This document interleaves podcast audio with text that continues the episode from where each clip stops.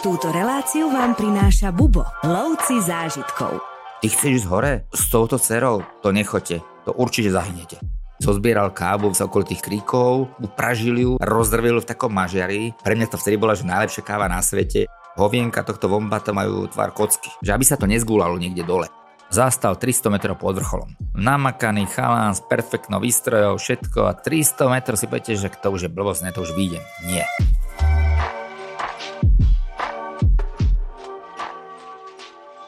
Ukrojiť si kúsok času nájsť cestovanejšieho Slováka nie je jednoduché a o to som radšej, že sa mi znova podarilo dohodnúť rozhovor s Lubošom Fellnerom, našim riaditeľom. Čau, Luboš. Ahoj. Ako si začal toto svieže ráno? Čajom alebo kávou? Ešte som nestihol, presne hovoríš, stávali sme obidvaja po tme, aby sme si našli čas, ale ja verím, že to bude zmysluplná relácia, lebo chceme ju spraviť dobre, aby sme dali našim posluchačom inšpirácie. Takže čaj si dáme až po nahrávaní. Dobre. Dúfam, že to nebude počuť. A ty si prešiel všetky krajiny sveta a dneska už mnohé teda aj opakovane, mnohé navštevuješ viackrát a špecializuješ sa viac na také výnimočné miesta, zostavuješ rôzne rebríčky a dneska si tiež pripravil rebríček.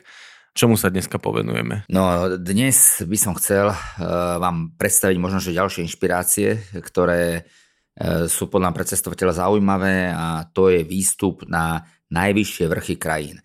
Ale nie taký výstup horolecký, ale taký, ktorý zvládnete. Čiže bude to 10 krajín, ktoré by ste si mohli dať do svojho cestovateľského nejakého také knižky, čo chcete ešte niekedy spraviť. A ja verím, že to vidíte, lebo ja som ich vyšiel, takže nie je dôvod, aby ste to nevyšli aj vy. Sú to miesta, ktoré sa snažíš ty potom aj do našich zájazdov pridávať, alebo sa dajú navštíviť aj počas našich ciest.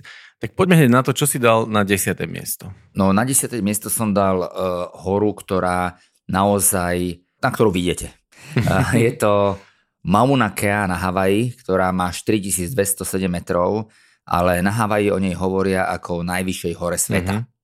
No a to je na nej to unikátne, že vlastne tá hora má síce len 4207 metrov, ale pod morom má 5000 metrov. A to je 9000 metrov a tým pádom je vyššie ako Mount Everest. Mauna Kea je na Havaji a Havaj od roku 1959 50. štátom Spojených štátov amerických a už nejaký štandard Spojených štátov amerických je všade vedie cesta. Dobre, v Grand Canyon všade vlastne všetko pozeráte z auta, no a teda keď vedie všade cesta, tak áno, vedie aj na vrch Mauna Kea. Takže preto hovorím, že ju určite zdoláte. Není to však také úplne ľahké, je za tým veľké know-how, ako musíte, lebo nepustia bežné autá, musíte vedieť kedy, ako ich nesam natankovať, musíme mať povolenie a tak ďalej, že tieto veci máme zvládnuté, lebo ja už som bol na Mauna Kea veľmi dávno a teraz mi Martin Šimko, ktorého ste tu počuli v podcastu napríklad o Japonsku, tak ten mi včera z Mauna Kea písal.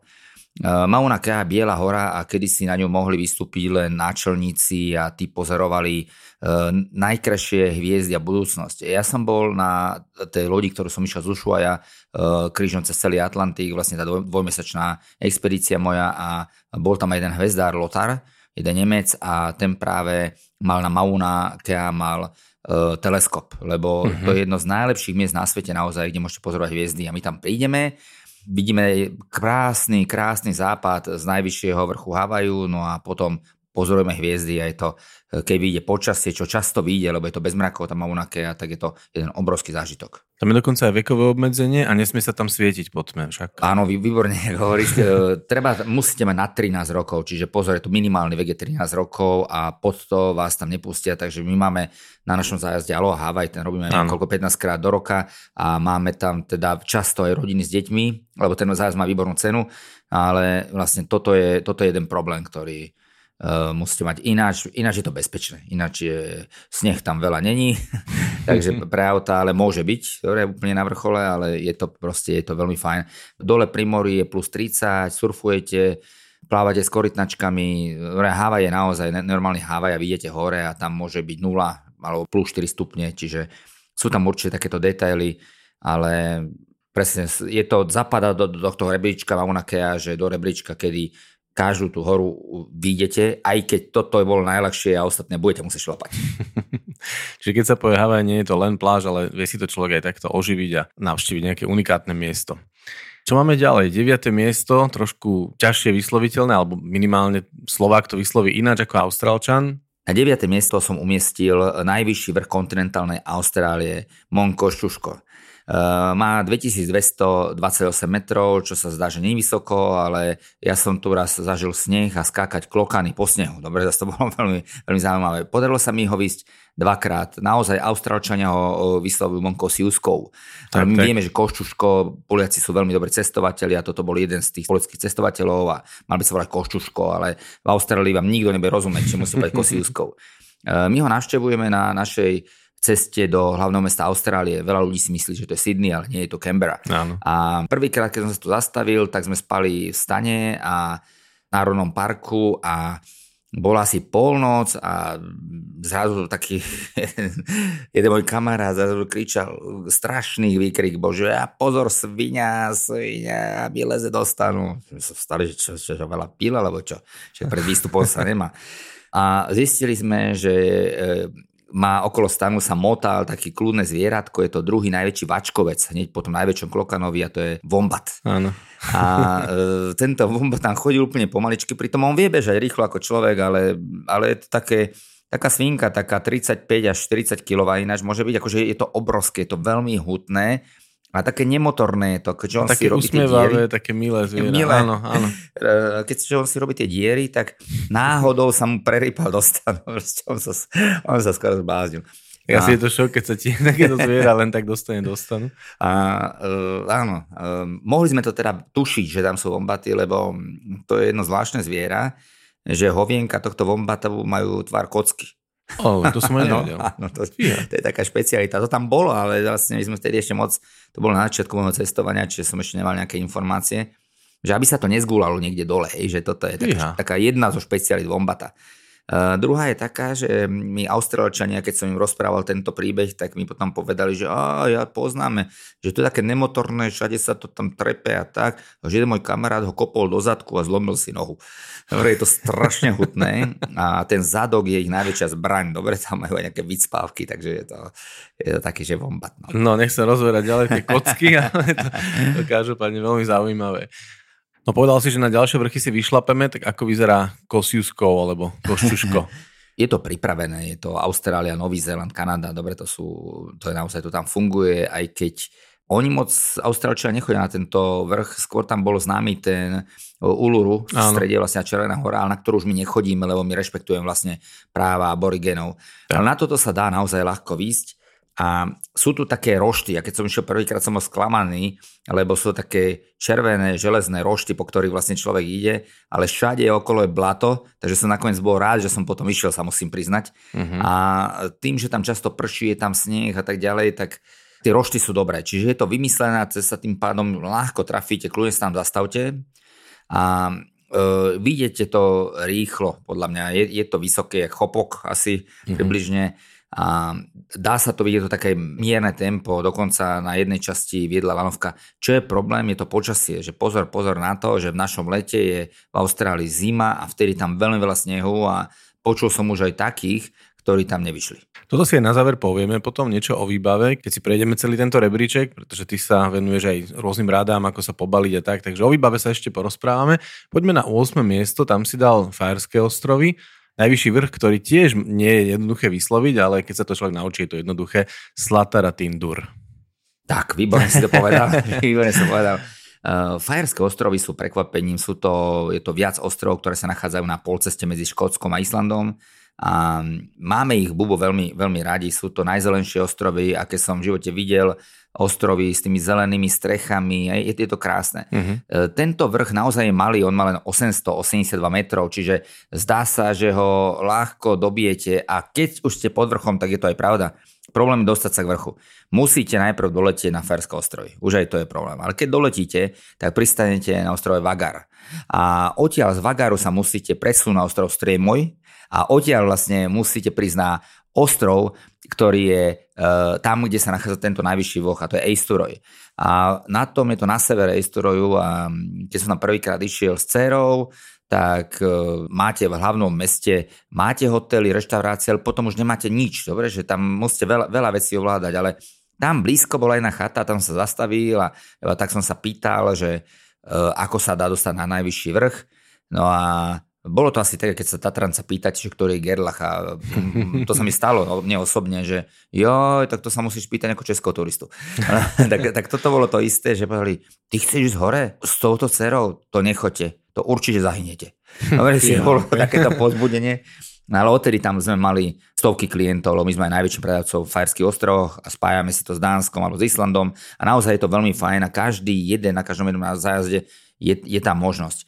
Každopádne nie je to ľahký výstup z toho titulu, že na 2,5 kilometra spravíme 500 metrov prevýšenie a vlastne nevedie tam žiadna značka a ten vrch je ako také ľahké lezenie, ale to je, že 3 metre, hej, že není to ťažké, ale musíte vedieť, tam často strašne zlé počasie, hmla a ľahko môžete zablúdiť. Dobre, čiže keď pôjdete sami, lebo verím, že teda počúvam z poslucháči, ktorí ako aj individuálne cestujú, tak si dávajte pozor, lebo aby sa nesplnilo to, čo mi predikovala tá pani v tom hoteli. Dobre, že naozaj nemajú s tým dobré skúsenosti. Každopádne viete, že ste na vrchu, lebo vrch je absolútna rovina, vyzerá to ako futbalové ihrisko. Tam si môžete zahrať hore aj futbal. A keď teda je pekné počasie, čo ja som nezažil, ale moji kolegovia, ktorí sprevádzajú Faerské ostrovy, áno, tak je odtiaľ výhľad doslova do nekonečna. No tento Slættaratindur si dal ako jediného zástupcu škandinávskych krajín v tomto rebríčku, ale samozrejme tá Škandinávia toho ponúka veľa viac, takže aké je to v porovnaní s ostatnými škandinávskými kopcami? Najvyšší vrch Fajer som dal kvôli tomu, že sa tam, je to najexotickejší kopec zo všetkých. Určite. A sa najťažšie dá dostať, lebo hovorím, že keď doletíte na Faerské ostrovy, tak musíte prejsť vlastne cez 2 ostrovy krížom až potom a ten tretí krížom. Čiže je to ťažké sa tam dostať a nie sú žiadne informácie, hovorím, nie je tam žiadna značka. My sme teraz vypísali úplne novinku, viem, že sme prví na československom trhu a volá sa ten zájazd Najvyššie vrchy Škandinávie a máte tu najvyššie vrchy a vršky 4 škandinávskych krajín. Dánsko, Fínsko, Švédsko a Norsko.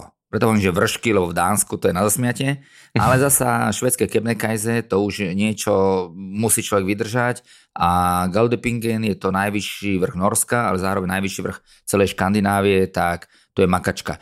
Galdhøpiggen je síce o 186 metrov nižší ako Gerlach. Gerlach má 2655 metrov, to vieme, a Galdhøpiggen má 2469, ale je to prekrásny vrch a je celoročne zaladený. Ja som ho zdolal 2-krát a bolo to vždy v absolútnom lete a 3-krát, lebo 2-krát som išiel v roku 1994-95 a potom som sa tam vrátil s deťmi.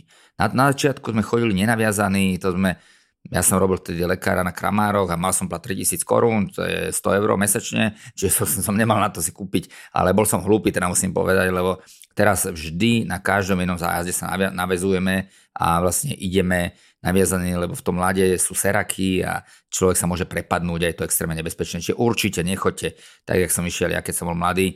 Plus to globálne oteplovanie odtedy pokročilo a tých serakov je viac a do toho človek vlastne môže hocikedy vleteť a zabijete sa.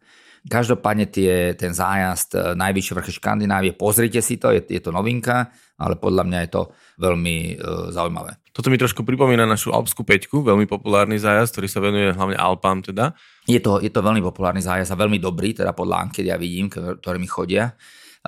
Ale táto tabulka, čo ja hovorím, ide o najvyššie vrchy štátov.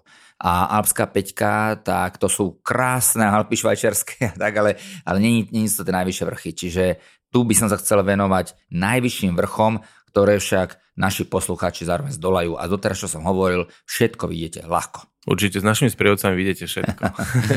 No poďme si vyjsť na ďalší. Na 7. mieste je Jabal Toubkal, naše veľmi obľúbené, milované Maroko, kde sme ako doma. Prečo práve Jabal Toubkal? Tam si bol koľkokrát? Na Džabale 2-krát. Ale boli tu... A nenadžabali ťa tam? Bol tam určitý problém, práve norská turistka tam mali problém. Aha. A tak ďalej. Preto treba mať určite sprievodcu. My sme začali podobne, jak v Maroku som bol v roku 1993. To bol vlastne náš prvý zájazd, alebo druhý zájazd Bubo, kedy sme išli do Španielska, prešli sme vlastne potom do Maroka a my sme vtedy naozaj nemali peniaze, spávali sme po plážach, v stanoch a my sme boli jak Rusi, sme vybehli na ten Džabal jak nič, oni pozerali, že to není možné. No ale teraz odporúčam radšej mať ten servis, mať tam povedzme na tú batožinu ulice, preto lebo Džabal je najvyšším vrchom nielen Maroka, ale je to najvyšším vrchom Severnej Afriky, Najvyšší vrch Vysokého Atlasu mám výšku 4167 metrov a to je dosť. Ja som ho navštívil potom, ako som doletel z Severného polu, čiže bol som na Severnom pole, priletel som domov a na druhý deň som vyrazil do Maroka, spali sme v stane v 50 stupňových horúčavách. No ale tu hore som sa v júli guloval. Takže pozor, ten Jabal Toubkal netreba podceniť. My začíname ten zájazd v Casablanke, že vlastne doletíte sa do Casablanky, stretnete sa s našim slovenským sprievodcom, uvidia Casablanku ľudia, prejdú do Marakeša, najkrajšieho mesta celého Maroka, pozrú si Marakeš, no a potom krížom je to nejakých 165 km na juh do pohoria Atlasa, tam máme nášho overeného partnera a vlastne stúpa sa hore a je to blízko, je to lacné a podľa mňa je to naozaj akože unikátny typ. Určite je to unikátny zážitok. Mnohí naši sprievodcovia tam chodia opakovane a veľmi radi. Takže určite odporúčam. Na 6. mieste je tvoj obľúbený Karibik. Ty Karibik objavuješ z rôznych uhlov, by som povedal, a už rôzne rebríčky si aj pozostavoval. Takže možno, že je to také nečakané, že hľadá tam najvyššie vrchy, lebo veľa ľudí tam ide za plážami, za rumom, za rôznymi inými špecialitami. Takže najvyššie vrchy Karibiku. Tu ich bude viac. Ale Karibik viete na jednej ceste zvládnuť viac ostrovov a viete, naozaj tá turistika je veľmi zaujímavá. Ja som aj napísal taký encyklopedický blog o Karibských ostrovoch. Prešiel som všetky štáty, ale som nie všetky ostrovy, tých 7000 asi, ale prešiel som naozaj veľa. Dobre, že aj všetky nezaradené štáty a naozaj mám to komplet holandské Antily, komplet francúzsky Karibik, komplet britský Karibik, proste všetko, naozaj americký. Čiže ja dlho a mal som často katamarán, chodil som z ostrova na ostrov a vždy sa snažím vyjsť na najvyšší vrch. A je to podľa mňa populárne stále viac a viac. Od takých znalcov Karibiku, keď sa ich spýtate, čo sa im páči, veľa ľuďom sa Karibik nepáči, lebo je to preamerikanizované a je to drahé, predražené. Je to naozaj, že je to určitý tam, že nechuť. Ale povedia vám, že ak Karibik, tak najkrajším ostrovom je Saba. Uh-huh. A to mi hovoril jeden naozaj skvelý cestovateľ, ktorý prešiel všetky krajiny sveta tiež a som bol fakt, lebo na tej Sabe som bol a ja ho radím, povedzme také, že 4. najlepšie ostrov, ale je to fakt dobrý ostrov. No a na Sabe sa nachádza najvyšší vrch Holandska. Čiže tiež je to najvyšší vrch krajiny, ale není v Európe, ale nachádza sa tu práve na Sabe.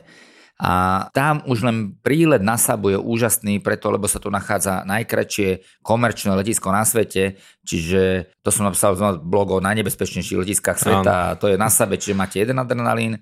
Saba vyzerá skôr, ako keby ste boli na Fajeroch. Vôbec nevyzerá ako Karibik, nie sú to žiadne pláže, ale výborné potápania, práve základom je táto turistika. Čiže Saba je jedným z takých podľa mňa zaujímavých typov. Druhým výnimočným typom je, sa mi podarilo ísť na Blue Mountain Peak, a to je na Jamajke, najvyšší vrch Jamajky a ten je dosť vysoký, ten máš 2256 metrov, čiže to je normálne turistika. A Jamajka je veľmi znova preamerikanizovaná, ale na ten vrch, keď som išiel, tam som stretol najlepších rastafariánov a výbornú kultúru. Tiež sa tu pestuje jedna z najlepších káv na svete, Blue Mountain Coffee.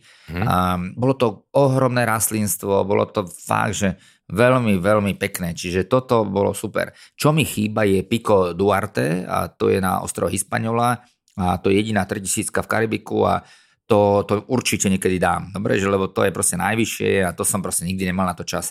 Ale čo som hrdý, čo sa mi podarilo, tak to je výjsť na Pico Turquino.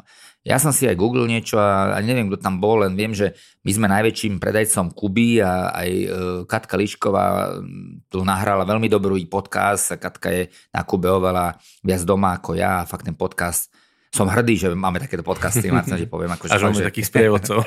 Áno, sú výborní. Katke veľmi skúsené. Ale my máme veľa tých sprievodcov, dobre, že keď som nemal 20 veľmi dobrých sprievodcov, ktorí tam žili doslova na Kube, tak ani jedného, no ale ani jeden, sa chcem dostať pointu veci, nevyšiel na Pico Turquino. A to je najvyšší vrch Kuby. On má niečo tesne pod 2000 metrov, ale vidíte, že ak je to ťažké, keby to trošku len bolo, že oni žili na Kube, dobre, roky. A nikto tam nevyšiel, lebo ten výstup bol, musím povedať, že Sierra Maestra, čiže tam, kde sa vylodil Che Guevara s Fidelom. A čas, keď ja som tam išiel, to bolo ešte ako keby zavreté vrchy. A sa hovorilo, že keď ja zablúdim, takže ma zastrelia, lebo že budú si myslieť, že som špion. No ale odtedy sa tie veci uvoľnili a dá sa tam výjsť, len je to náročnejšie, opäť podobne ako tie Faerské ostrovy, že musíte sa tam dostať. A zo Santiaga musíte mať akoby na to, že 3-4 dní navyše. My sme si to raz nechali a preto som veľmi hrdý, že som na ten Pico Turquino vyšiel. A máme tam jednu príhodu, kedy som išiel dole ako mladý chalán, fakt, že namakaný a už som mal dosť. A vtedy mi hovoril, že nedáš si kávu? A to bolo také nikde nič. No a on vtedy zozbieral kávu vlastne z okolitých tých kríkov, upražil ju na takom, čo my preosievame piesok, niečom takomto, rozrvil v takom mažiari. No ja, tak ako bol som unavený, asi celý deň som nedal, ale pre mňa to vtedy bola, že najlepšia káva na svete, a keby som si dal 10 Red Bullov a ja som stal krídla a ja som to naozaj potom, že zbehol dole.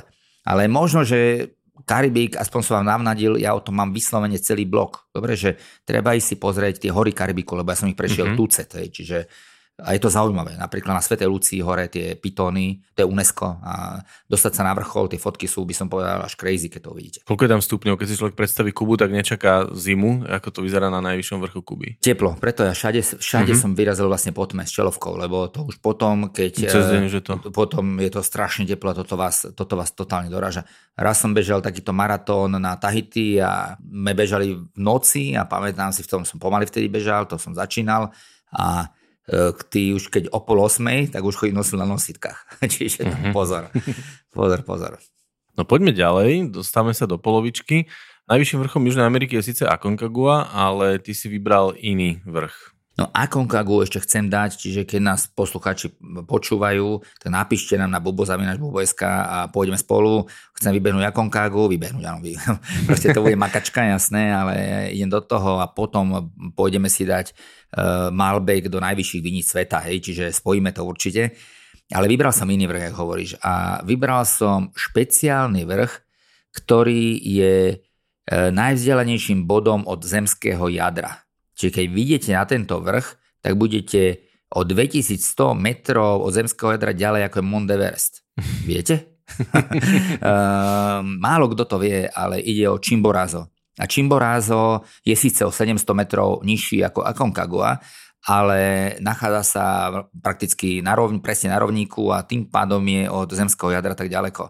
A je to úžasný vrch, má 6263 metrov a my tam pravidelne robíme zájazdy. Dá sa to spojiť potom aj s Galapagami a naozaj robíme zájazdy už od 2 ľudí, takže sa môžete prihlásiť, je to v Ekvádore a máme tam geniálneho partnera, čiže všetko funguje, aj keď áno, odporúčam teda poriadne trénovanie a prečítať si moje blogy o výškovej chorobe, lebo tu musíte byť aklimatizovaní. Toto je naozaj už trošku náročnejší výstup. Máme dokonca klientov, ktorí prvýkrát nevyšli, tak sa prihlásili znova a dali to až na druhýkrát, takže nie je to úplne jednoduché, ale treba presne prípravu. No o tej si môžeme tiež niečo povedať, ale skôr než sa vrhneme na tú poslednú štvorku, tak ešte nám povedz, ty máš rád také, že čo sa nedostalo do rebríčka. To sú také tvoje ďalšie špeciality, ktoré si nevtesnal do tej 10. Áno, lebo chcem, že vybrať to, aby ste vedeli, že nie je to také ľahké, že väčšinou si sadnem s mojimi destinačnými manažermi, dosprievodcami a diskutujeme. Toto je taký môj rebríček, čo som prešiel, keďže 30 rokov ma baví chodiť na vrchy a ten Jabal som naozaj vyšiel pred 30 rokmi a ešte iné som vyšiel. Ale niektoré by sa sem hodili určite, ale 10 je 10. Hej. Čiže veľmi zaujímavé a veľmi cenou priateľné sú tie kopce tu v Európe. Páčil sa mi Ben Nevis, najvyšší vrch Veľkej Británie, je to v Škótsku, kde som stretol mužov v sukni, hrajúcich na gajdy. Bolo to znova v lete a bola tam strašná zima a hore bol sneh. Dobre, naozaj vám poviem, že som myslel, že to len vybehnem, ale vôbec som ne, akože makali sme naplno, aby sme to vybehli kvôli vlastne počasiu. Je to ten istý prípad ako Faerské ostrovy, čiže je to náročné. Čo vám môžem odporúčiť je najvyšší vrch Bulharska, to je Musala a tá má 2925 metrov, ale to je zasa ľahké. Je to v Bulharsku, blízko Sofie, na juh od Sofie, vidíte lanovkou a dá sa povedať, že sme to vybehli hore, dole, proste, že toto je oveľa ľahšie ako Ben Nevis, aj keď je vyšší ako Gerlach. Ale Musala je zároveň najvyšším vrchom celého Balkánu. Dobre, takže podľa mňa je to dobrý tip, keď neviete, a je to tu za rohom. No a potom sa mi veľmi páčil Olymp. Bol to pre mňa obrovský zážitok s divými koňami a keď sme išli hore, ľudia to chodia na 2-krát, my sme to spravili za jeden deň od mora. Dobre, ráno sme vyšli od mora, vybehli sme hore. Tam, čo je ťažké, tak hore na Mytikase, tak tých posledných možno 200 metrov výškových, tak to je také ľahšie lezenie, ale musí človek niečo vedieť. Hej? Čiže nie každý to vidie, ale po ten vrcholček až vidíte, ale tam, kde už žijú tí grécky bohovia, už na tom vrcholku nie. A my sme tam išli a tam bol nejaký Srb tam bol a na začiatku a sedel tam a my čo sa usmieval, že čo, že ahoj, ahoj. A my sme šli hore a keď sme sa vracali, my sme tam zjedli sme niečo, po 2 hodinách sa vracali, bol na tom istom mieste. A vtedy som pochopil, že on tam vlastne zamrzol a už nevedel spraviť ani krok späť, ani to. A to bol asi 2 metre od toho nástupu. No tak sme mu podali ruku a sme mu podali jeden krok a už bol dole. Dobre, ale vtedy sa nepriznal, ale sa môže pre menej skúsených, sa môže sa toto je lepšie, keď idete v partii, aj tam niekto skúsený. Tiež Olymp má 2917 metrov, čiže je to taký slušný kopec. No a potom ešte teda, to sú tie jednoduché. A keď chcete ťažké, moja prvá 5000-ovka bol Elbrus, to mám taký dvojvrchol, to vám poviem, že ja som to ledva vyšiel, že ja nemám ani vrcholovku, ale boli sme tam vtedy 20 asi, takže mám svedkov, že som vyšiel hore a vtedy sme ešte, nevedel som princíp, ako sa ide hore, aj keď teda pripravoval to palobrajer, veľmi skúsený, fotograf, horolezec, akože fakt, že dobrý, ale proste sme tam spravili chyby. Sme tam spravili chyby, ktoré odtedy som sa naučil. Toto je 25 rokov dozadu. Čiže Elbrus, potom vám môžem odporúčiť Kazbek, aj keď je to v Gruzínsku, tam letím teraz o týždeň do Gruzínska znova. No a potom Damavand radi robíme. Damavand je najvyšší vrch Iránu, veľmi bezpečný, veľmi fajn a môžem vám to odporúčiť. Ak sa vám zdá, tento zoznam bude zdať ľahký a ste takí, že Spartian a myslíte si, že všetko zvládnete, tak možno, že môjim najťažším výstupom bolo Pico Neblina. Pico Neblina je najvyšší vrch Brazílie, najvyšší vrch amazonskej džungle, obrovskej plochy a je nízky, je nič. Až na to, že musíte letieť ešte do São Paulo, musíte letieť do Manaošu, odtiaľ musíte letieť do São Gabriel do Cachoeira, čo vôbec nelietá, ale keď to niekedy letí, tam možno máte šťastie, nasadnete na loď, 2 dní alebo 3 dní idete na lodi, potom týždeň šlapete hore. Dobre, proste akože bol to totálny zabijak. Spíte v nejakej hamake, nemáte poriadne čo jesť a prší. Od rána začne a do večera a celú noc a ráno znova. Čiže si obúvate mokré ponožky, mokré topánky. Takže to bolo fakt, že to bolo veľmi tvrdé a mal som s sebou. Všetci boli v džungli chalani, všetci vyšli Kilimanjaro, niektoré Aconcagu vyšli a práve ani tí, čo išli Aconcagu, to Pico Neblina nedali. Hej, čiže preto pre tých, čo to počúvajú, že mladí chlapi, ktorí si myslia, že zvládnu všetko v živote, tak Pico Neblina. My sme tam boli, máme diplom, prvá medzinárodná skupina celosveta, čiže pre slovenské cestovateľstvo je to, musím povedať, že veľká vec. Nevie sa o tom, ale je to tak, akože bolo to pekné a je to proste ten ultimátny zabijak. Teraz už o tom hovoríš takto, ale keď si prišiel, nebolo ti všetko. No áno, som bol vychudnutý, zarastený. Totálne hotový, jasne.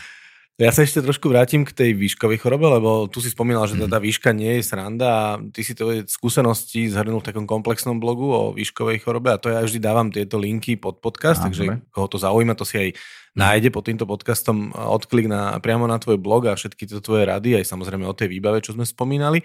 Možno len takých zopár najdôležitejších rád v rámci výškovej choroby. Ja odporúčam ten blog si stiahnuť a ten blog vám môže zachrániť život. Vy na tých outdoorových výletoch často máte čas, idete viackrát, prídete, dokiaľ máte čas a vtedy, keď to máte stiahnuté, si to prečítate. A keď sa dáte do Google, je to hneď na prvom mieste a vedia, prečo je to. Hej, ako lekár a naozaj ja som skúsený a to mám veľa ľudí, keď sa ide, tak o to sa dublujú tie moje zážitky s výškovou chorobou a na výškovú chorobu človek môže zomrieť.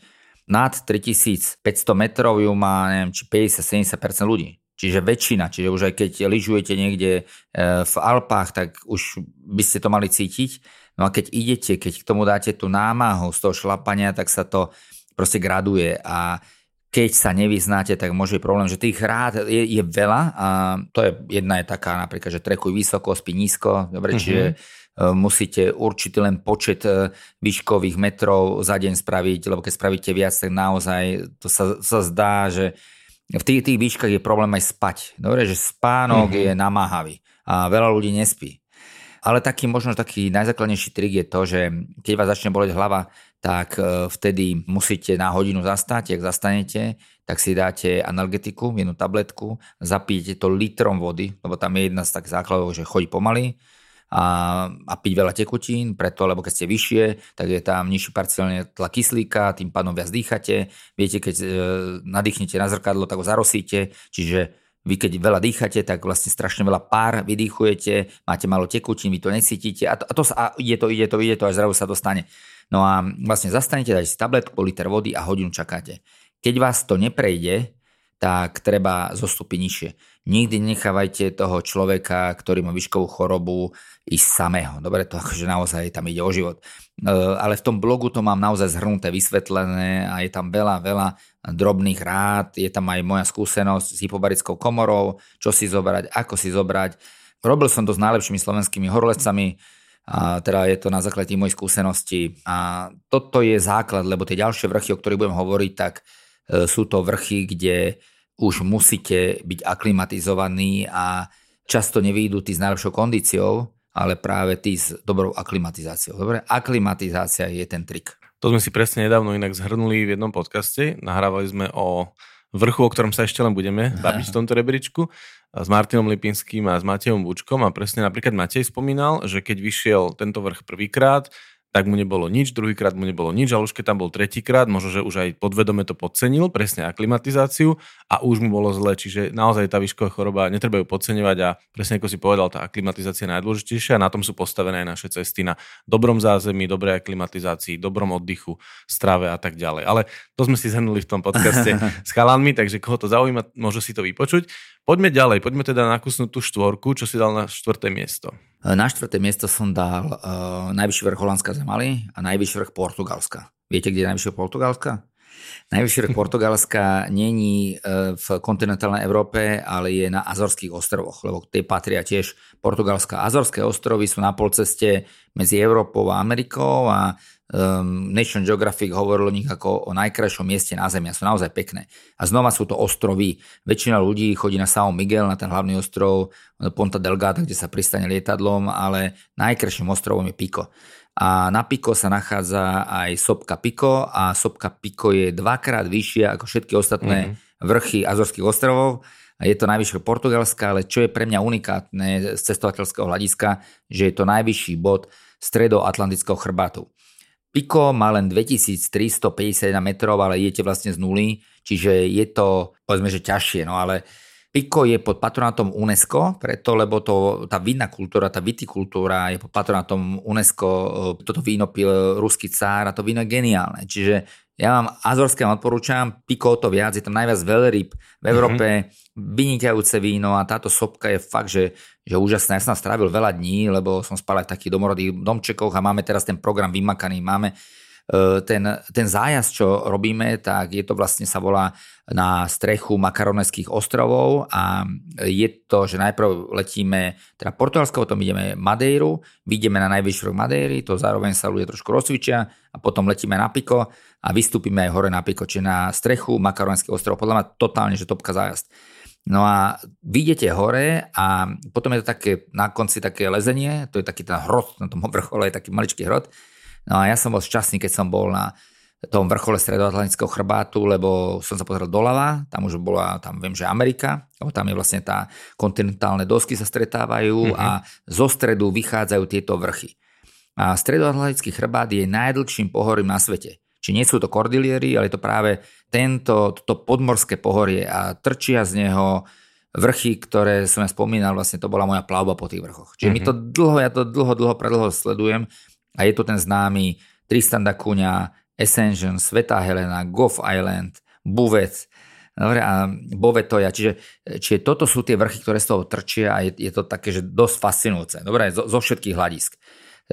Takže Pico som dal na štvrté miesto a je to ohromný zážitok, nie len tento turistický, ale celkový. Rady na cesty, prehliadky miest a originálne blogy z pera najcestovanejších Slovákov. Každý deň nový blog nájdeš v cestovateľskom denníku Bubo. Klikni na bubo.sk/blog. Predtým si teda predstavíme tú top 3 a povedzme si niečo o výbave. Ono samozrejme tá výbava záleží od toho, či ideš do zimy, či ideš do snehu, či ideš na tie teplé vrchy, ktoré si spomínal, ale predsa len určite je zo pár takých dobrých rád. Ty si o tom napísal aj dosť rozsiahly blog a aj videá máš o tom, ako sa pobaliť, ale predsa len možno nejaké základné rady. No ten blog sa volá Turistický výstroj, rady a tipy a Keď sa vygooglíte, tak to na prvom mieste, lebo vám preskakujú rôzne teda tie konkrétne firmy, ktoré to predávajú. Ale nemusíte ho googliť, lebo zase nájdete link pod podcastom.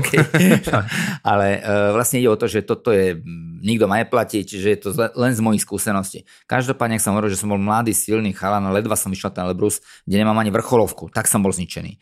Veľa aj takých, že tatranských horalov známych nevyšlo na nejaké vrchy, lebo proste im chýbajú určité veci. No a jedno je teda aklimatizácia, druhou je táto výstroj. Tá výstroj, keď máte kvalitnú výstroj, tak nemusíte byť až tak namakaný, hej, a dokážete to výsť. Treba to mať. Ja tu v tom blogu hovorím o topánkach B0, B1, B2, aby ste vedeli, že to nie je, že kúpim si turistické topánky a idem hore na kopec, na 5000, kde je hore zasnežený a mne to premokne a nevidím. Dobre? Ja som stretol na kopcoch vysmiatých amerických turistov v Nike-kách a boli vysmiatí sami týždeň, ale potom ho znášali z vrchu a nevyšiel ho samozrejme, lebo tam práve tie vrcholy sú úplne teda iné. A treba mať samozrejme vrstvy a treba mať kvalitné. Potom mám ďalšiu skúsenosť ešte takú moju, že kúpil som si myslel, že veľmi kvalitný flíz a veľmi kvalitné všetko a bol som v zime na Sibíri. A spali sme v stane, v čume u domácich samojedov a tam bolo -40 a ja som skoro zmrzol. Ja som bol hotový. Proste to prestalo fungovať. A toto bacha na to, že keď máte nejakú už dlho tie veci a sú aj dobrej značky, tak oni prestanú fungovať. Nie sú funkčné. A vy keď idete, ja som odtiaľ letel na južný pól, tak som si kúpil nové veci a super. A preto aj tieto vrchy ďalej, čo budem spomínať, tak to sú vyššie vrchy a keď mám tie kvalitné veci, tak sa usmievam. A je mi ľahšie a nemusím mať takú kondičku, jak mladí chalani. A napríklad, viem, že na Kilimanjaro 50%, čo nevídu, tak sú väčšinou mladí ľudia. Práve tým najmladší, tí chalani, tí 30-ročníci nevídu.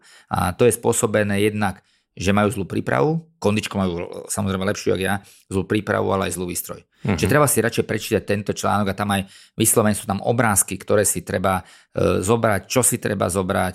Pre takých, jak mňa už aj paličke, som životne chodil s paličkami, ale poviem vám, že hlavne na ceste dole sa tie paličky zídu. Často beriem dvojdruhov topánok. Nižšie chodím v takých ľahkých turistických, aby som to mal ľahké, ale hore musím mať proste tie B2, dobre, že musím mať tie kvalitné a B3, dobre, aby to bolo že a zateplené. Pretože tam mám, tie B3 sú aj také, že viete mačky na to nacvaknúť automaticky. Áno. To sa nemusíte báť, mačky sú najľahšia vec, to vás my naučíme za 15 minút chodiť. Na vrchoch, čo budem spomínať, tam mačky chodíme, ale požičiavame ich a je to ľahké. Keď to povieš ty, tak to tak bude. O Svätej hore Fuji Japonci hovoria, že každý Japonec by sa na ňu mal vybrať raz v živote, ale že iba hlupák to urobí dvakrát. Ty si tam bol nedávno, čo ti trošku aj závidím, pretože Japonsko navštevujem aj ja, ale tam som sa ešte nedostal. Ako to hodnotíš ty, keď si sa tam už dostal? No, ja ti poviem, že asi budem tým hlupákom ja. Ešte raz ja by som sa chcel vrátiť. Hej. Áno, ja málo ktorá hora ma tak dostala. Že to Fuji je symbolom Japonska, je to sopka, ktorá je veľmi symetrická, jedna z najsymetrickejších sopiek, je to krásne.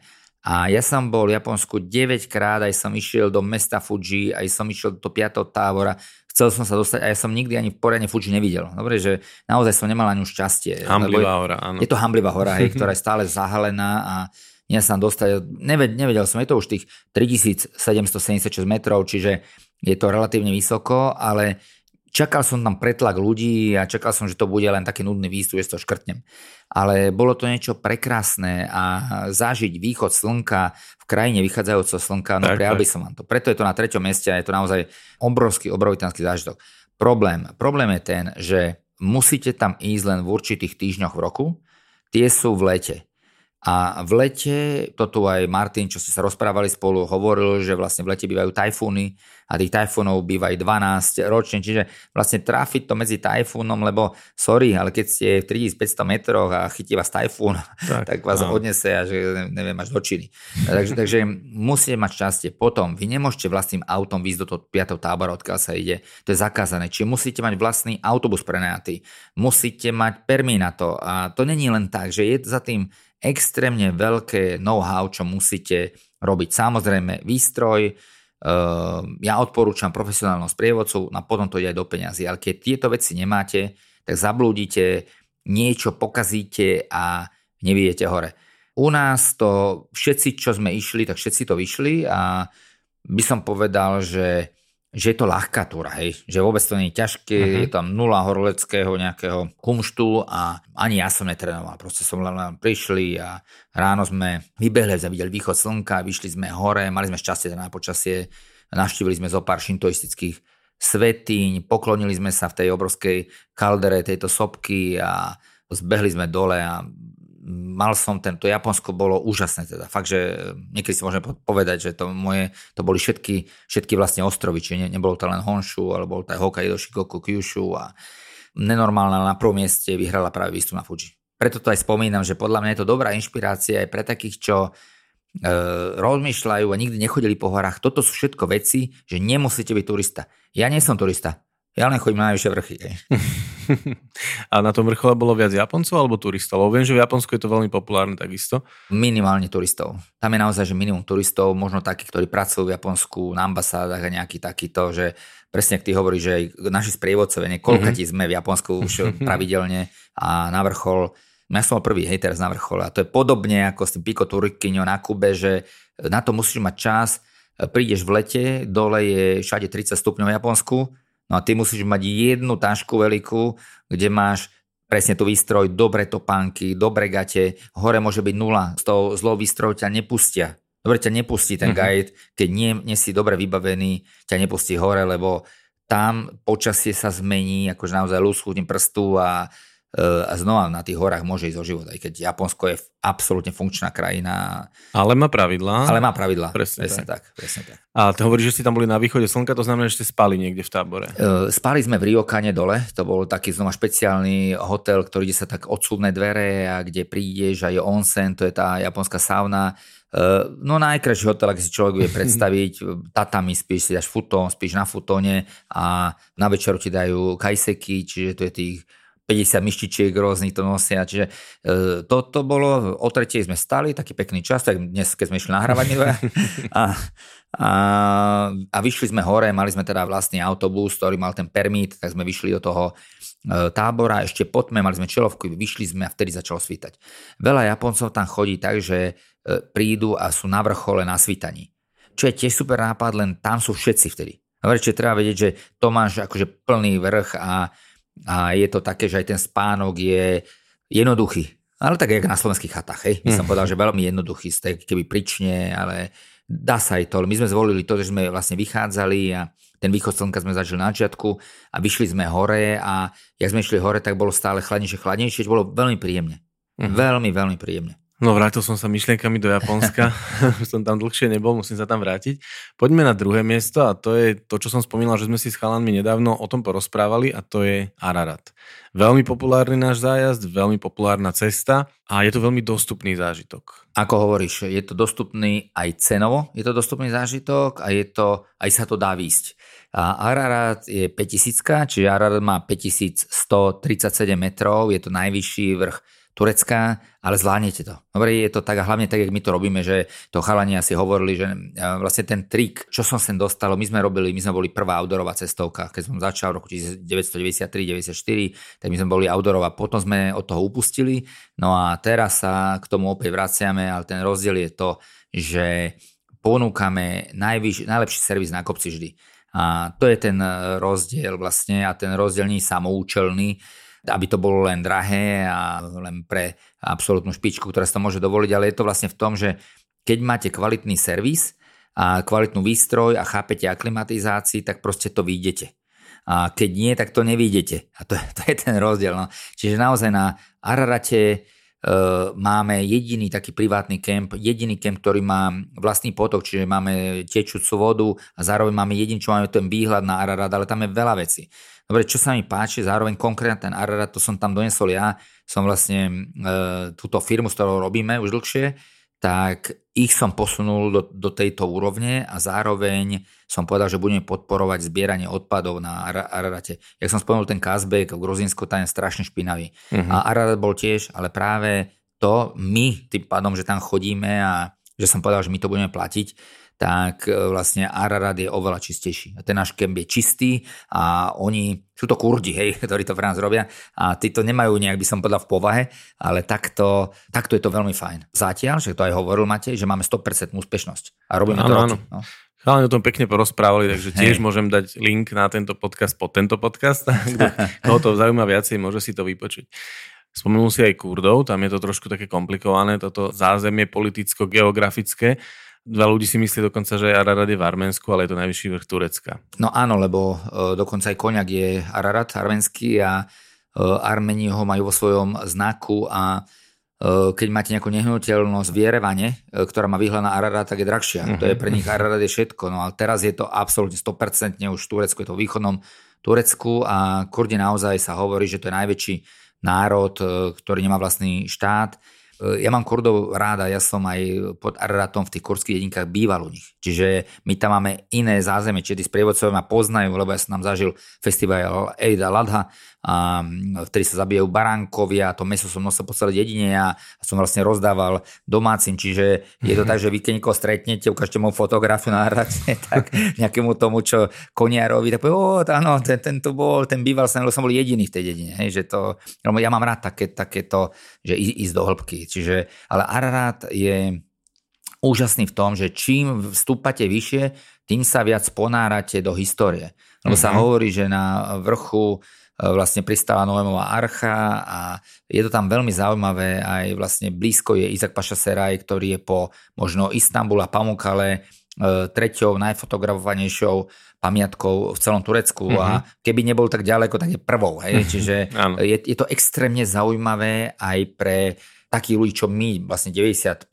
klientov máme vzdelaných ľudí, ktorí radi poznávajú, áno, že toto je naša main. A popri tom si behnete Ararat. Tí, čo naše zájazdy poznajú a majú trošku prehľad aj na našom webe, tak už možno tušia, čo bude na prvom mieste, ale predtým, než si to povieme, povenujeme sa ešte malinko o tej príprave. Pretože hovoríme si o tom, že ľahko sa to dá výjsť, ale predsa nejaká tá príprava je potrebná. Čo robíš ty preto, aby si mal kondíciu? Alebo ako sa pripravuješ na takéto výstupy? Tieto zájazdy sú, preto ich odporúčam, aj v takom veku, jak som ja už starší, že už proste priberáte, už to nejde samo, dobre, už to nespaluje len tak, jak za mladý.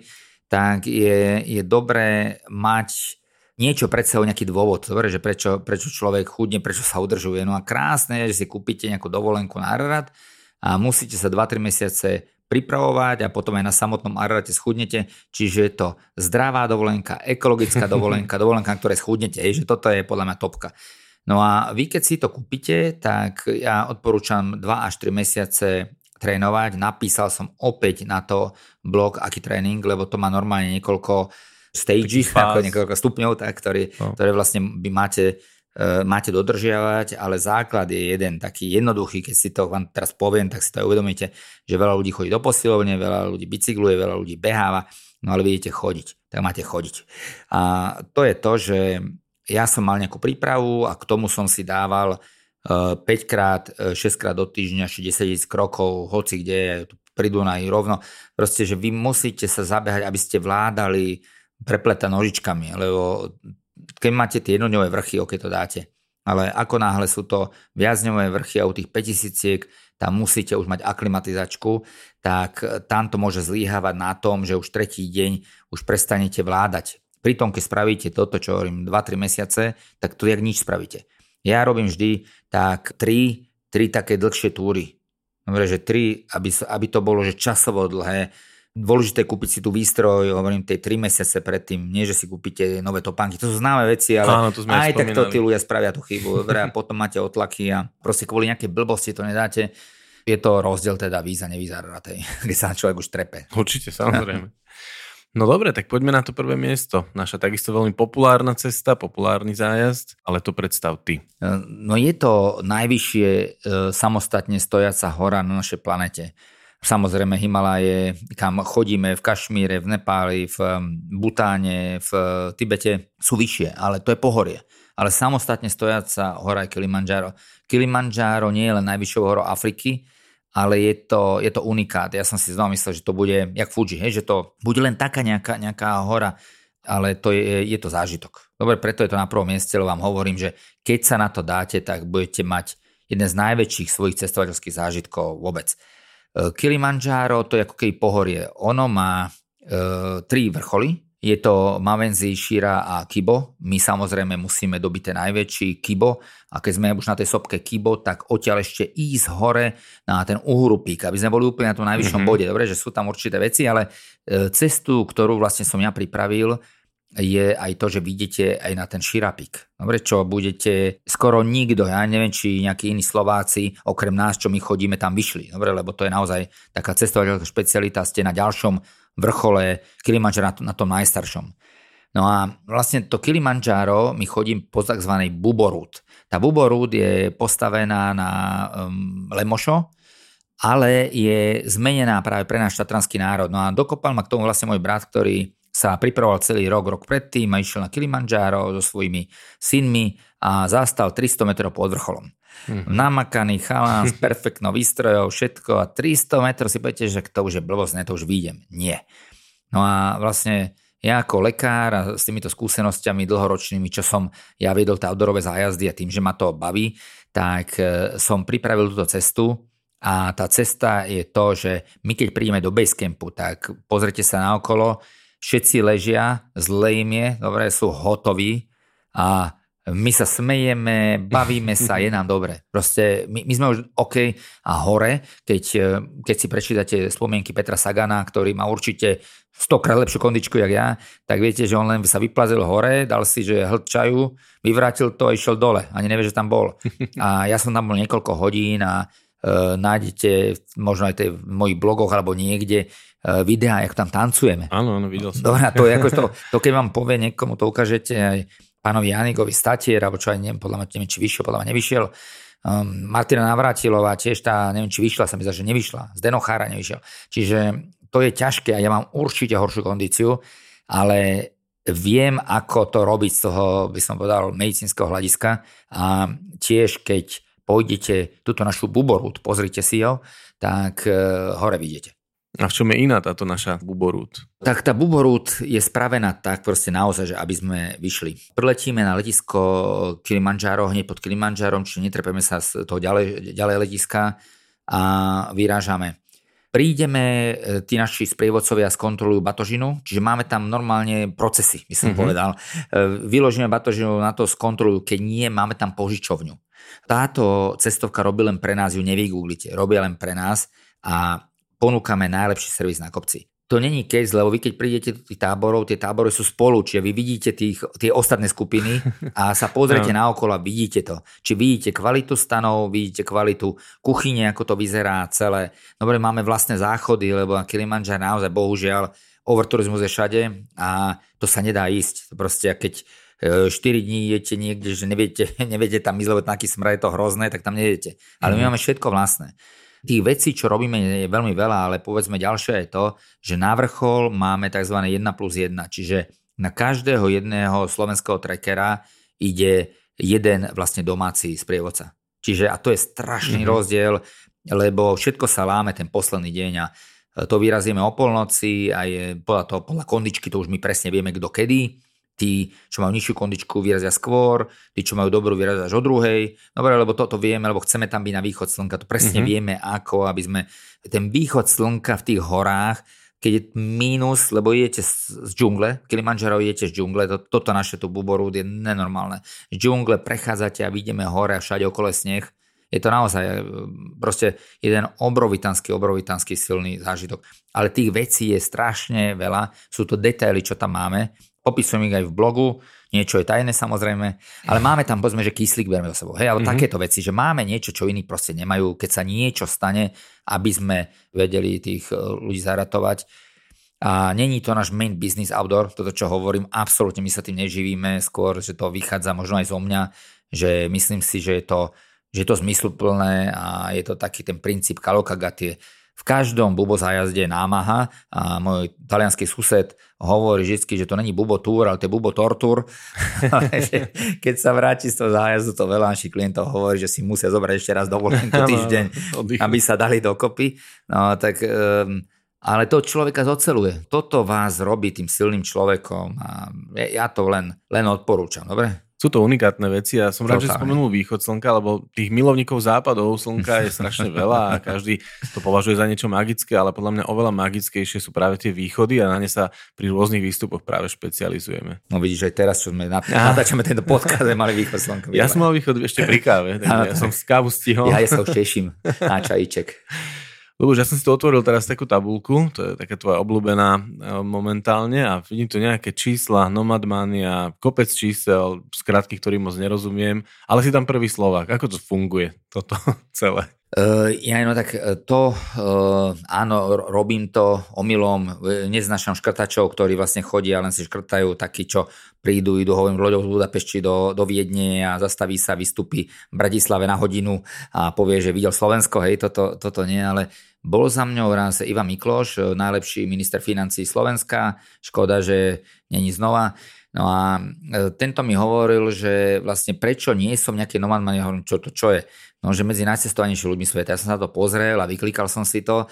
Klikal som to asi 4 dní, dobre, lebo to je naozaj veľmi ťažká tabuľka. Môžete si to vyklikať aj vy, dobre, tú Nomadmaniu, lebo je to vlastne otvorené, je to zadarmo a môžete si tam vlastne vyklikať tie jednotlivé body. Čiže štátov UN, jak mi to máme? Štátov UN má 193. Áno, lebo toľko ich je, viac ich není. No, lebo veľakrát tu na Slovensku sa píše, že niekto precestoval 195 štátov sveta, niekto 197, no ale ich je 193. No ale tak viem, že novinári nemôžu byť cestovaní, tie redakcie nemajú toľko peňazí, takže sa píšu veľa. O tomto novinári nepíšu z nejakého dôvodu, asi nemoc ďaleko. No ale každopádne už ja keď som prešiel všetky tie krajiny sveta, tak chcel som prejsť viac a to bolo super, že som si to vlastne začal som si to vyťukávať a to je napríklad na Slovensku, vám poviem, že ja nemám všetky tie veci na Slovensku prejedené. Že to sú tak blázniví ľudia, ktorí toto robia niektorým. Bol tu práve plávali cez Dunaj, boli tu 6 ľudia, ktorí prešli všetky krajiny sveta a tí boli na Slovensku, ja neviem, či 10 krát.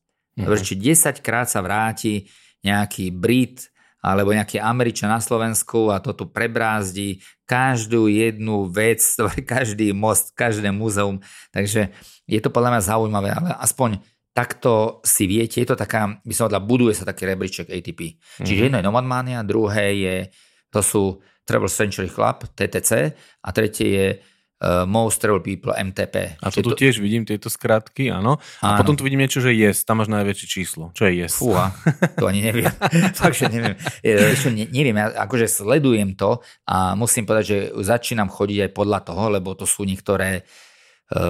keď som bol na tej lodi, na Tristana Kúňa, na tú sme čakali 5 rokov na tú loď a tam som stretol najcestovanejších ľudí, akých som kedy v živote videl a väčšina z nich Američania robia to TCC a tam povedzme jeden z tých 333 bodov oni majú, jeden je Ogasawara a je to veľmi ťažko dostupný ostrov v Japonsku, kde začínajú tajfúny a nie je tam letisko a veľmi ťažko sa dostanú a kvôli tomu ostrovu ja som vlastne letel do Japonska a to musíte si dať na to 2 týždne, aby ste prešli vlastne tie ostrovy Ogasawara. No a proste, že... A to je jeden bod. To je jeden bod. Ale títo Nomadmania, je tu 0 bodov pre nich. Hej? A tieto vrchy najvyššie, čo sme teraz spomínali, tam je koľko bodov? To je 0. Čiže zase ja to neberiem až tak úplne vážne, aby som chodil len po nich bodov, že veľa z nich to robí, ale ja stále, aj vždy som bol, by som povedal, taký samostatne mysliaci človek a aj keď je to 0 bodov, tak je to dôležité a podľa mňa je chyba. A im to hovorím, že určite by Fuji malo byť bodom, určite by Kilimanjaro malo byť bodom, dobre, lebo to sú... Dáva to zmysel, dáva to logiku. Tak.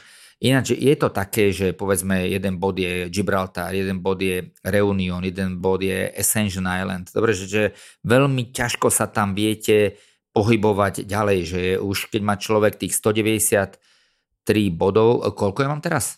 Neviem, ktoré číslo sa bavíme, ale také tu prvé. Čo? NM1301, tam máš 779. No, tak vlastne to je to, že z tých 779 bodov, tak z toho je 193 bodov za každú krajinu jeden. Ale potom máš 193 a potom dostávaš za to, že keď navštíviš, povedzme, že človek není len v Rio de Janeiro, ale ide aj Manaus, jeden bod, dobre? Alebo ide... Sú tam rôzne regióny. Áno, Iguazu a tak ďalej. Je to takéto zložité, ale vlastne naozaj to hovorí o tej celkovej cestovanosti toho človeka. Čiže stále to vyvíjajú ďalej, lebo není to Jasné, sme v nejakej fáze, aké vzniklo v tenise ATP, kde každý mohol povedať, že je najlepší tenista, ale raz založili to ATP a začali to teda merať. No a, čiže je šanca, že jedného dňa aj plávanie cez Dunaj bude bod na Slovensku. Asi nie, ale aj keď sme v tej Nomanmani. Sme sa dostali, čiže teraz vlastne tam je najcestovanejší ľudia na svete sú tam a títo, keď si pozrú, že chcú ísť do Bratislavy, povedzme aj druhýkrát, tak nájdú Transdanube Swim ako jeden z bodov, prečo tam ísť. A vlastne tá moja idea je to, že my nie sme ani Paríž, ani Rio de Janeiro a vlastne dôvod, prečo ísť do Bratislavy, nevieš vlastne, prečo sem ísť, ale... ale je to také, že ako keď ideš do Pamplóny, že tam ideš kvôli tomu, že je tam ten sviatok San Fermín a teraz tie bíky, si čítal Hemingway, alebo vieš o tom, že vlastne tie bíky bežia tými ulicami, tí ľudia pred nimi utekajú, alebo máš Florenciu, ktorá je extrémne známa, ale Siena, čo každý vie, že to je to Palio, dobre, tie konské vlastne preteky na námestí El Campo, no a toto je to isté, že vlastne tí ľudia budú vedieť, že Bratislava, počúvajte, oni tam plávajú cez tú najväčšiu rieku Európy a majú to v hlave karneval v Rio de Janeiro, no ale potom, teraz je karneval, není, no ale ideme. Dobre, čiže nakoniec prídu celý rok, ale je to Transdanube Swim akcia, ktorú sme vymysleli my na celom Dunaji, čiže nerobí aj ju nikde a možno po nás začali, už teraz budeme mať ďalší 11. ročník, takže robíme to ako... pre spoločenstvo ľudí, aj keď chodia z celoslovenska, čo im ďakujem, pozdravujem, príďte aj ďalší, ale vlastne preto, aby sa zlepšil turizmus aj v Bratislave.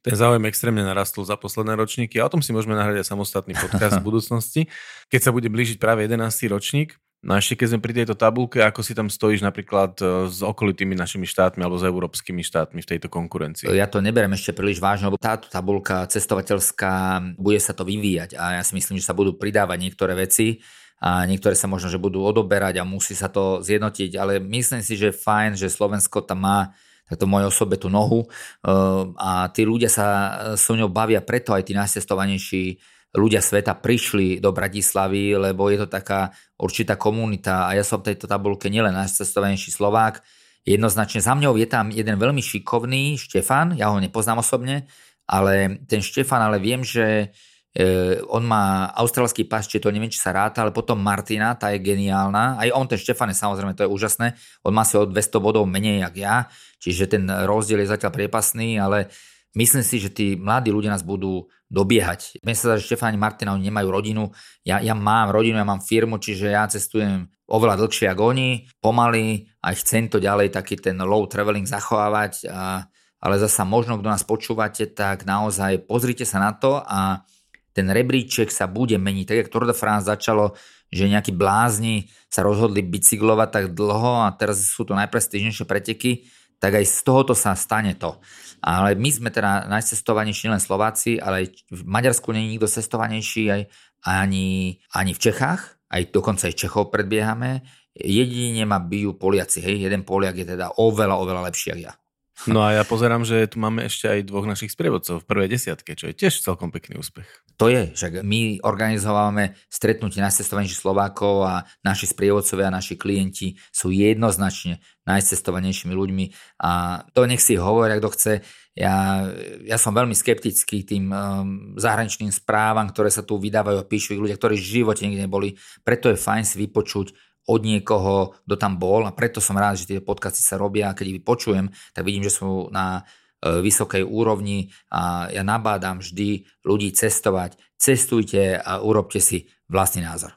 Dobre, Luboš, predtým ešte konečne nechám, aby si dal kávu rannú. Ešte mi len povedz, kde sa chystáš najbližšie pozbierať nejaké bodíky. Tak teraz letím do Gruzínska na chvíľku, len na takú otočku.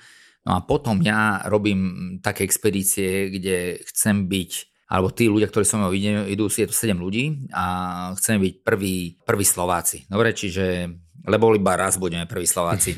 Môžem vám prezradiť, že keď prídeme do tejto krajiny, ktorá má vlastný parlament, tak keby sme zahlasovali, tak my vyhráme voľby, lebo budeme mať asi 30% celého parlamentu. Dobre, je to takáto malá krajina, je to totálna exotika. No a chcete ísť so mňou, tak napíšte na bubo@bubo.sk a povedzte, že počuli ste reláciu, že by ste niekde vyrazili. Sú to naozaj vždy také veci, že tak bol ten Pico Neblina. Dobre, ja to robím 2-krát do roka, takže naozaj veľké špeciality. Takže budem rád, keď keď pojete so mnou. Stačí iba napísať? Môžem aj ja napísať?